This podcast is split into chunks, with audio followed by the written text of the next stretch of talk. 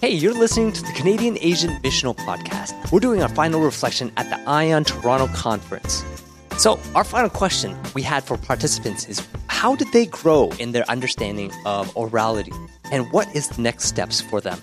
There's a lot that was shared, and you know what? I'm really encouraged by just hearing about all the collaborative efforts and the different ways in which people are hoping to engage in the gospel narrative and bringing people into God's story.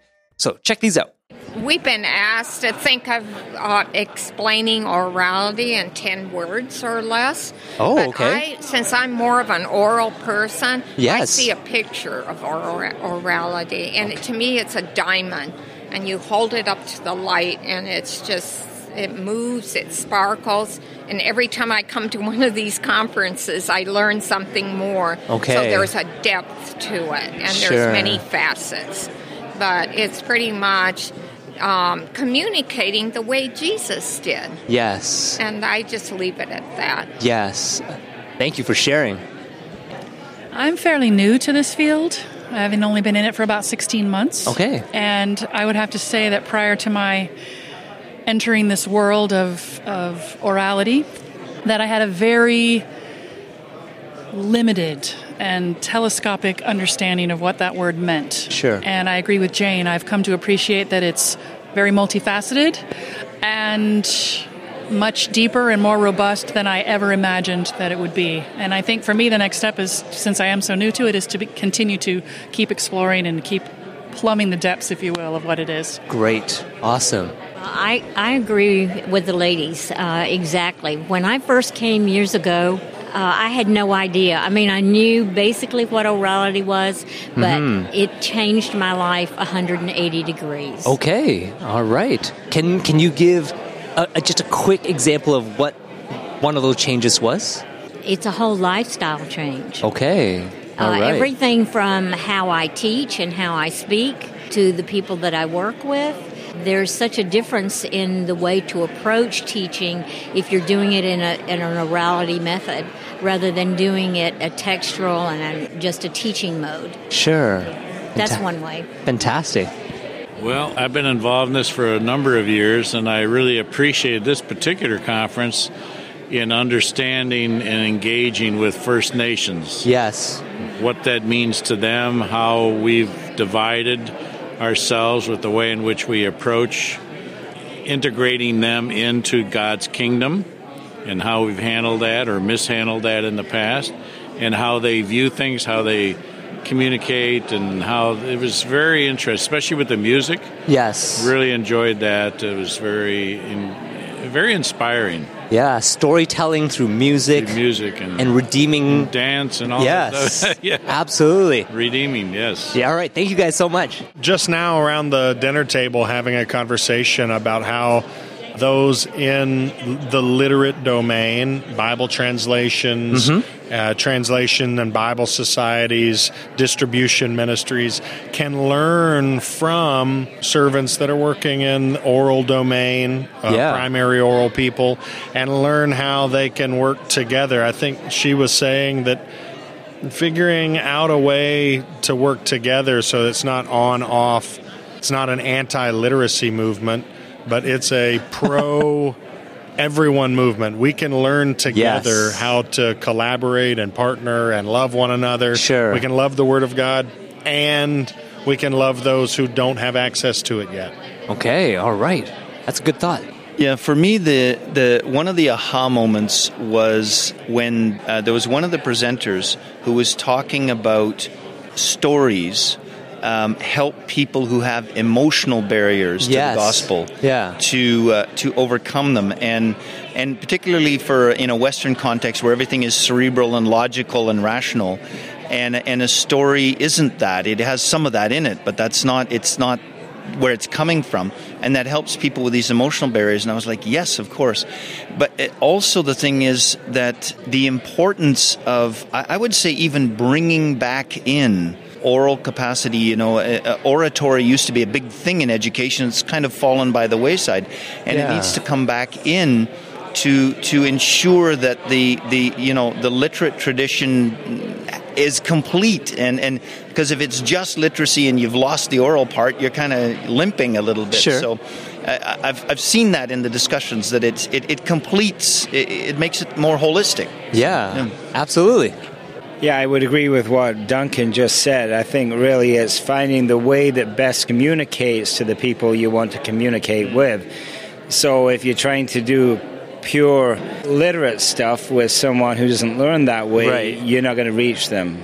And the reverse is also true. So it's knowing your audience and using the methodology that best suits them. Mm-hmm. Just something a little bit different. I was thinking yesterday, I heard someone talk about how he was in an elevator and how he could tell a certain part of a story from like four floors up in an elevator and be able to tell a story, a certain part of a story. And I that made me think about how I need to be able to have the Word of God in story form so that if I'm in a Ah.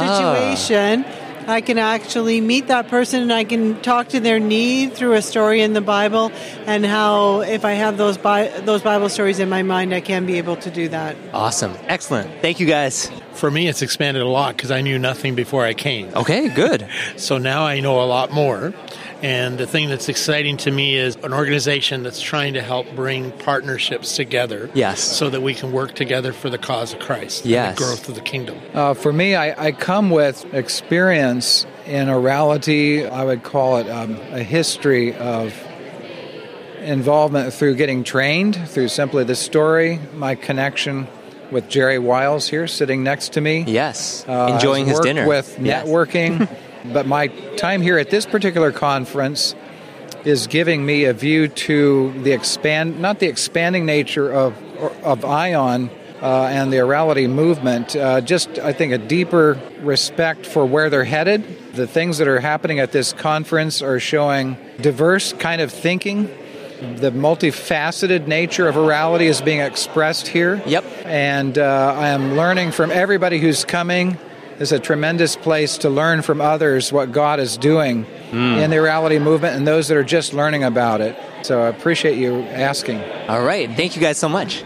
my understanding of orality is uh, I'm seeing it more in uh, a performative sense. Okay. And less in uh, circumscribed space, uh, but more in what is performed. So it's more embodied in terms of how we need to define it and how we need to, you know, understand that. Well, I think through the past year, for me personally, orality has expanded to include culinary arts, the visual arts, Yes. I, all kinds of art. I used to kind of compartmentalize them. Yeah. And it's it's everything. It's it's the what I see in the trees, uh, under the trees. It it has expanded so much, and music becomes not just what I can do on an instrument or what I hear from a voice, but from what you hear all around. It's That's it's deep. my journey of the. Well, I don't know about deep. But I think it's quite my deep. journey of the last yes. nine. That is really deep. yes. I mean, I think I'm seeing orality more relationally and interactively than I did before Yeah. coming here. So I think those two things are very important aspects. And I think my conviction going forward is just that I need to.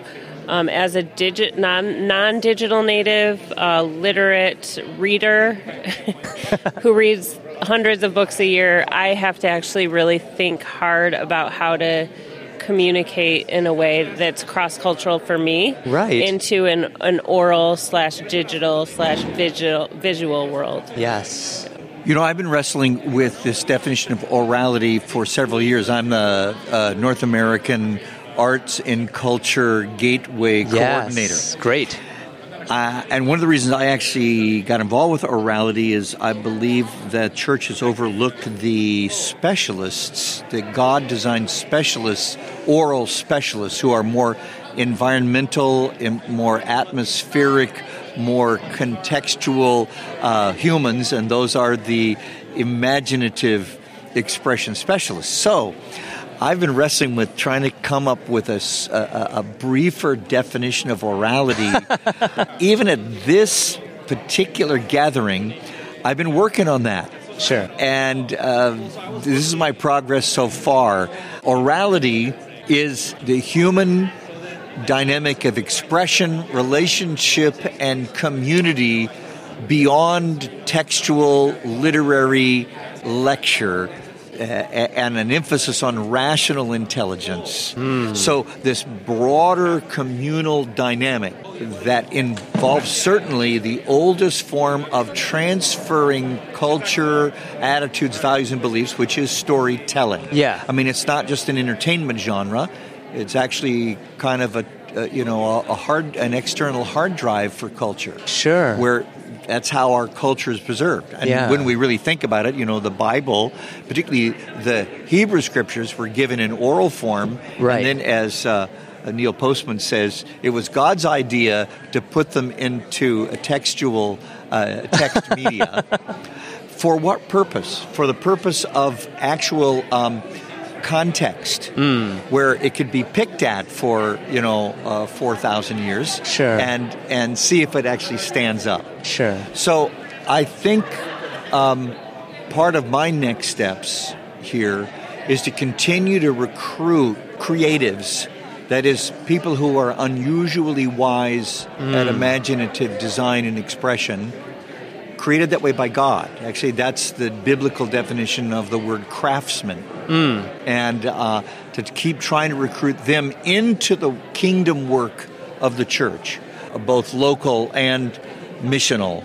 Uh, or global in, in our missional thing. So uh, that's been something that's even, you know, this orality is all the human expressions and relationships and communal activity outside of literary, textual, rational expression of reality. Oh, wow. I, I, I feel like I need to think about that for a whole week to understand what that is. But thank you guys so much for sharing. And that's after him working to shorten his definition. That's the shortened version already, yes. Well, I did not have a definition for orality. I am completely newbie. Sure. So I wanted a definition, and I found that in the Nuts and Bolts conference. And so I got a definition, and now uh, my next steps are to go back and work on starting to write a Bible study and produce it. Okay, all right. I don't know that my definition of orality has changed any because simply the story is an oral method of doing inductive Bible Right. study. But it just reinforced to me the varied ways that we can use and present God's Word in order to reach people that learn in so many different ways Sure. to put everybody into a box and say there's only one way to teach the Bible just is not going to reach the heart and minds of people. Hmm. So I love the freedom to um, use the creativity that God's built into us, but remain true to the Word of God. It's been fun to hear many, many different approaches and to see the giftedness that God has given people in how to reach so many different people that He's created and that desperately need to hear of Him. Sure. All right. Well, I've always had a very simple definition of communicating to preferred oral learners in a way that fits with their learning style. Yeah. And I think my next steps are to continue emphasizing both the chronological aspects of orality, meaning the big story, the meta narrative. Mm-hmm. And I think everybody needs to know how to walk their way through the Bible, creation to Christ, and then plug in the individual stories into that big storyline. Sure. And for me, an approach called Simply the Story has been what I'm hopefully getting even better tools to do well and training trainers. Sure. It's one thing to become a good storyteller, and it's then take it to a next level of knowing how to actually empower people that are training other people, which Yes. is the Second Timothy 2 2. Great. I had no idea what orality was when I came here. I, I know. I know now. It's not going to the dentist. That that's that's one of the best answers ever. I think that um, children are definitely oral learners. Yes. And I I came hoping to learn how to do story with adults, uh, taking the techniques that I had learned um, with teaching children and then using them with respect to adults, with adults. yes, great. Thank you guys so much. Appreciate it. I learned about the potential, the potentiality of the scope of orality. Uh, that it's not just Bible storying, it's not just storytelling, but with a, in a post textual context where folks are learning via video, via audio, um, even in the developed world, there's potential for using those mediums uh, to reach folks even here in our backyard. Yeah, for sure. I'd say along the same lines. We walked into this having just briefly heard about orality this summer and went, okay, we need to do a conference. We need to understand this better. Sure. And all we had been taught was the Bible storying side. And this is how you do it with non believers to help them transition and start applying these discipleship before conversion things. And we're going, okay, this doesn't really work in our context because we have kids that have been raised in the church. Mm-hmm. And so seeing some more of the dramatization and some more of the music and dance and all of that that is storying without the words or storying with the words but explanation through all of these things is more I'm an artistic background. I grew up acting in different stuff in church Mhm. and just to see that being used with Bible stories, not as just a children's play, but actually effectively used by professionals to help the experience be extended beyond just reading scripture. Right, right. I think I'm just absorbing the idea of integrating biblical storytelling with personal storytelling and the authenticity that kind of comes with being able to give a, a personal experience, but be able to trace it back to a biblical foundation. All right. Thank you guys so much. I guess the big thing for me is seeing the need for a hybrid approach among it's not secondary orality, it, it, people who are oral preference learners, Right. Which is really mostly where I live. So that part of my understanding of orality has been expanded. Sure. It's an intersection of oral learning techniques, technology, and uh, disciple making movements principles Mm-hmm. creating some tools and hopefully some movement around that within our organization. Sure, great. I would say it's been expanded by kind of the whole idea of thinking in terms of how people don't understand what orality is. Okay. And how is it that we can do a better job of clarifying in their minds so that they just begin to incorporate a lot of the principles more into their everyday practices in evangelism, discipleship, teaching, preaching, all those types. Because I think it has the application all across the board. We For tend sure. to think of it in only one way, but sure. the more we can broaden it by changing a person's definition right from the get-go. Because I've been around the ION movement for 14 years now. All right. And so, you know, I've noticed a big difference uh, in terms of a lot of the ministries that have been connected to ION and the sphere of influences that they have. There's a big difference between those that have been around for a while and their usage of the term orality is just much more commonly expected, Right. i- i- understood, and uh, as compared to those who are new to orality, and it just takes a while. So just trying to clarify how it is that you can get that definition and get the ideas out there in a broader sense. Okay, great. Well, I haven't seen my definition expanded, but I have the, the problem of having had orality introduced to me 20 years ago. Right. So I had less that I could learn about what orality is. But it's always fascinating and humbling to see a few more people catch on to the concept. Thankfully, it's it's it's really gained ground in the last 20 years, so you don't see too many people scratch their heads and say, "Do you mean dentistry?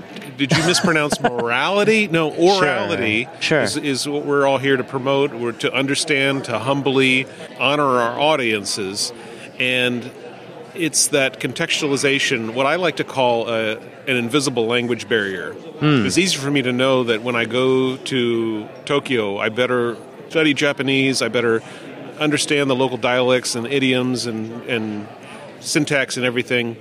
But it's another thing to for me to understand that there's a way of using the language that is very indigenous and I will be using the right nouns and verbs and adjectives, but I may not actually be communicating well to them in a Mm. way that honors and, and respects them. So we can use their language inappropriately unless we see that other invisible language barrier that can also be present in the room, Mhm. and we're always the last ones to notice it. So it's really cool to see some examples now of First Nations Yes. tracking with that.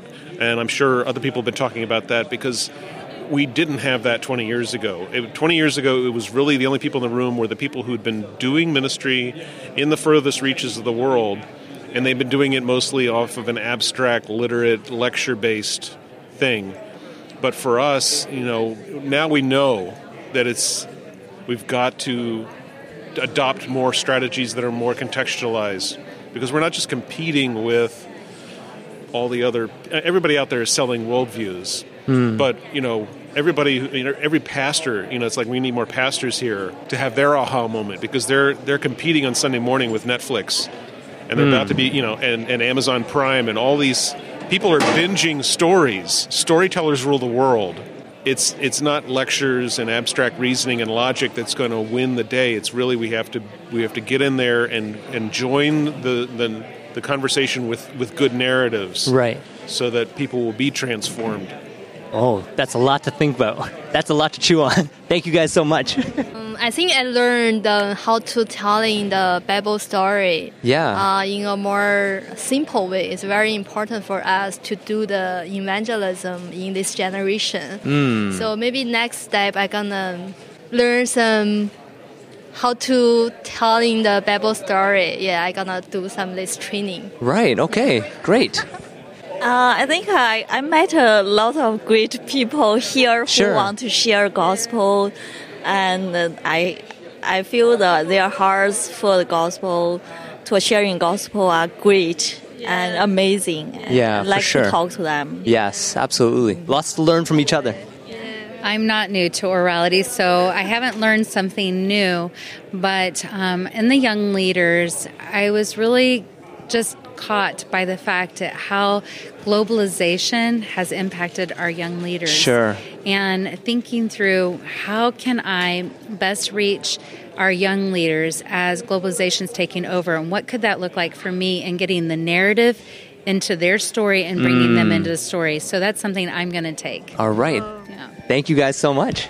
All right, you have been listening to the Canadian Asian Missional Podcast. Hey, what did you think about today's conversation? We'd love to hear from you. You can reach us through Facebook, Twitter, email, and Instagram. Connect with us. Let us know your thoughts. If you haven't done so already, please remember to review and to rate and to share this podcast. It really helps us to continue to reach more people with this conversation. And it's been great to see how people have been wrestling with these topics and continually seeing their life and their faith and their own ministries challenged and, and encouraged by the conversations we've been having. So, once again, you've been listening to the Canadian Asian Missional Podcast, and we hope you'll join us on this journey. See you next time.